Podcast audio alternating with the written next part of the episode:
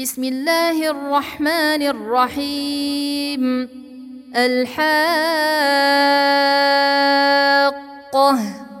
ما الحاقة وما أدراك ما الحاقة كذبت ثمود وعاد بالقارعة فأما ثمود فأهلكوا بالطاغية. وأما عاد فأهلكوا بريح صرصر عاتية. سخرها عليهم سبع ليال وثمانية أيام حسوما فترى القوم فيها صرعا كأنهم كأنهم أعجاز نخل خاوية فهل ترى لهم من باقية؟ وجاء فرعون ومن قبله والمؤتفكات بالخاطئة. فعصوا رسول ربهم فأخذهم أخذة رابية. إنا لما طغى الماء حملناكم في الجارية. لنجعلها لكم تذكرة وتعيها أذن واعية. فإذا نفخ في الصور نفخة واحدة وحملت الأرض والجبال فدكتا دكة واحدة فيومئذ وقعت الواقعة وانشقت السماء فهي يومئذ واهية والملك على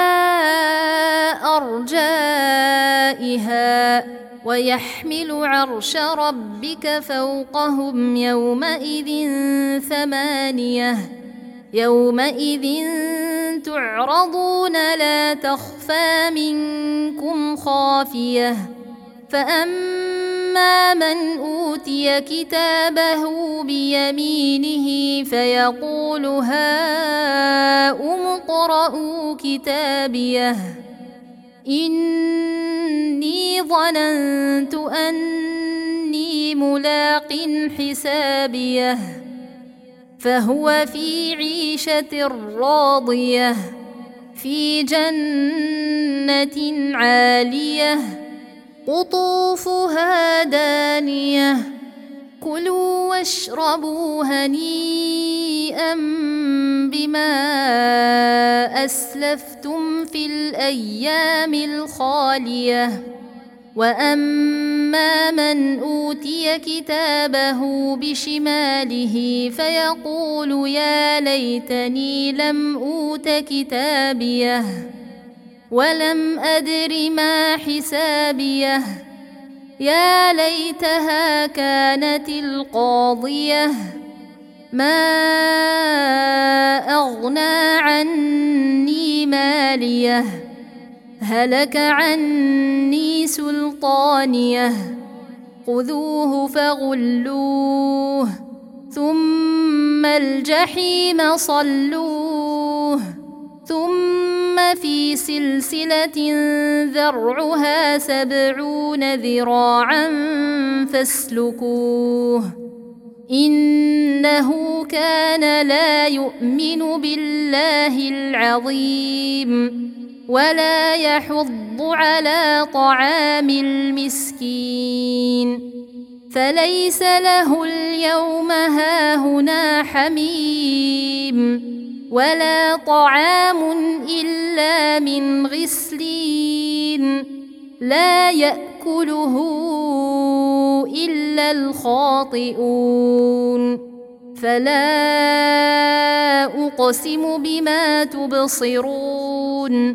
وما لا تبصرون إنه لقول رسول كريم وما هو بقول شاعر قليلا ما تؤمنون ولا بقول كاهن قليلا ما تذكرون تنزيل من رب العالمين.